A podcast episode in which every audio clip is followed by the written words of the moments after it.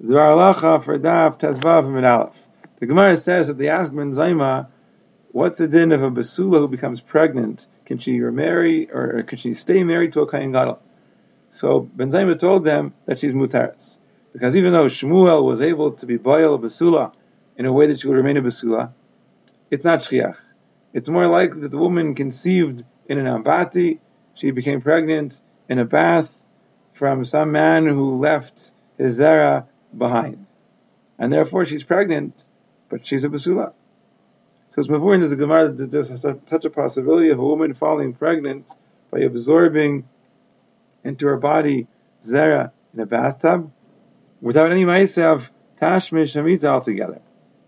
Now the Chelkas Mechokek in Even HaEzer, Simon Aleph, if Cotton Chaz brings from the Kuti Mariel that Ben Sira was actually the son of Yirmiyah. The Gemachi of Sira is the same as the Gemachi of Yirmiyah, and his, and his mother conceived him in an ambati from the Zerah of Yirmiyah.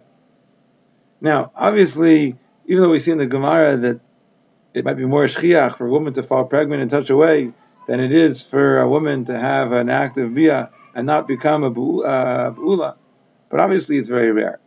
But that was many years ago. Today already, there's v'choyom that women are impregnated using different forms of artificial insemination. And this is really parallel to Nisabra Bambati. So this brings up many shilas. Is it mutter to do such a thing? Where to take the, the zera from?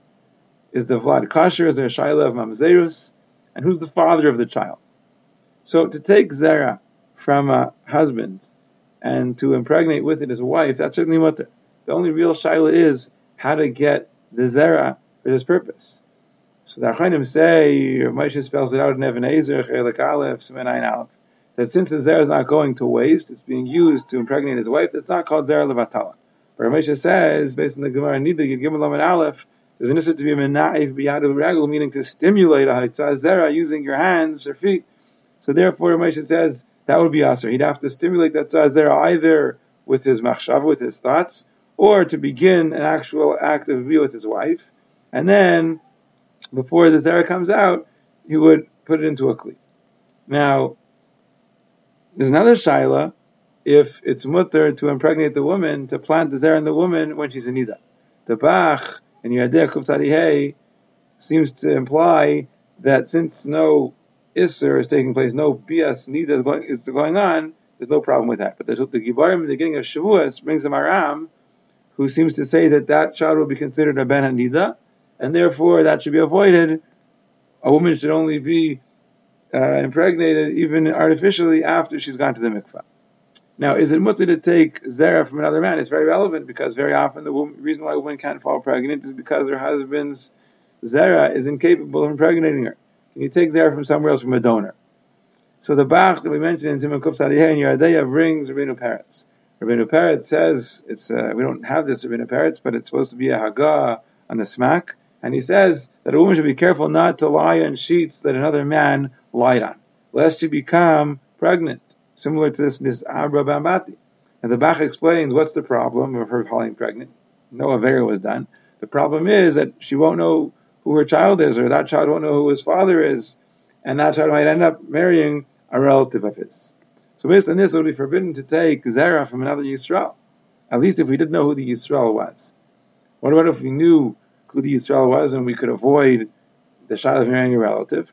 So the Gemara Nivamas Ayin Vav and Shabbos Hamechei say this in Isra of Nashim B'Saylo Zubazu. What does this mean? So, according to the Rivan, according to Rashi in one place, what it means is for women to take the zera that they got from their husbands and to swap it with other women. That's called Nashim B'Saylo Zubazu, and the Rambam says in Hilik Yisrael Bia, Perkaf Alaf that this is an Isra Deraisa. It's included in the pasuk So according to that, it would be even in Isra Deraisa, perhaps, to take Zera of a Yisrael.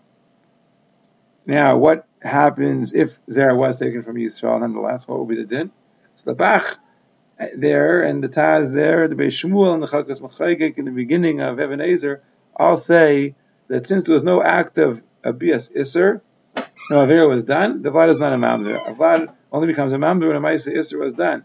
But the fact that an Ashes Ish became pregnant with the zera of another man doesn't make the vada mamzer. Moshe writes that even though there are shitas that are machmir, shitas bar livai, and others, he says that the ma'isa their shita is nidcha because of the the uh, the consensus of all the gedolei achreinim that we mentioned. What's the yichus of the child? Who's his father?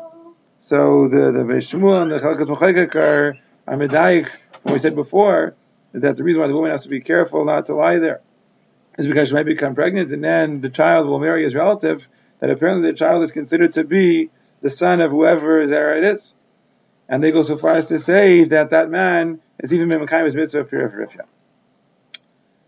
So the what Ramesha does say in that Shufa and Even HaEzer is that there would be makom to allow the woman to take zera from a non-Jew.